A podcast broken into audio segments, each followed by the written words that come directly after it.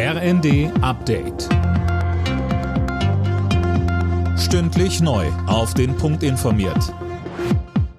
Ich bin Dirk Jostes. Guten Morgen. Russlands Präsident Putin wirft der NATO imperiale Ambitionen vor.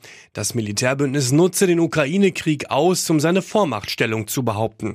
Sönke Röhling und mit Blick auf den Beitritt Schwedens und Finnlands schickt er auch gleich noch eine Drohung hinterher. Er sagte, er habe zwar mit deren Beitritt kein Problem, sollten dort aber NATO-Truppen stationiert werden, würde Russland ebenfalls an der Grenze aufrüsten.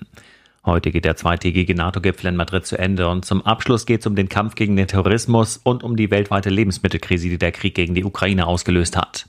Die trifft vor allem in Afrika viele Länder hart. Gleichzeitig sind Russland und China dort immer stärker präsent.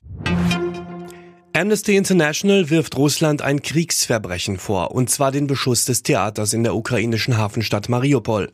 Mehr von Linda Bachmann. Die Organisation geht davon aus, dass Russland das Theater Mitte März vorsätzlich ins Visier genommen hat und das, obwohl bekannt war, dass dort Zivilisten Schutz suchen.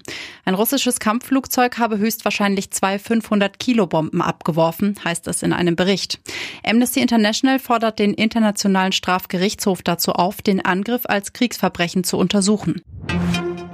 Die Zeit der Gratis-Corona-Tests ist vorbei. Seit heute greift die neue bundesweite Testverordnung, womit eine Eigenbeteiligung von drei Euro fällig wird, wenn man sich für ein Familienfest oder eine Großveranstaltung testen lassen will.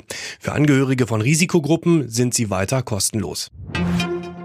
Der Gründer der Querdenkenbewegung Michael Ballweg sitzt in Untersuchungshaft. Polizei und Staatsanwaltschaft in Stuttgart haben Wohn- und Geschäftsräume des 47-Jährigen durchsucht. Ballweg soll sich Hunderttausende Euro an Spenden in die eigene Tasche gesteckt haben. Alle Nachrichten auf rnd.de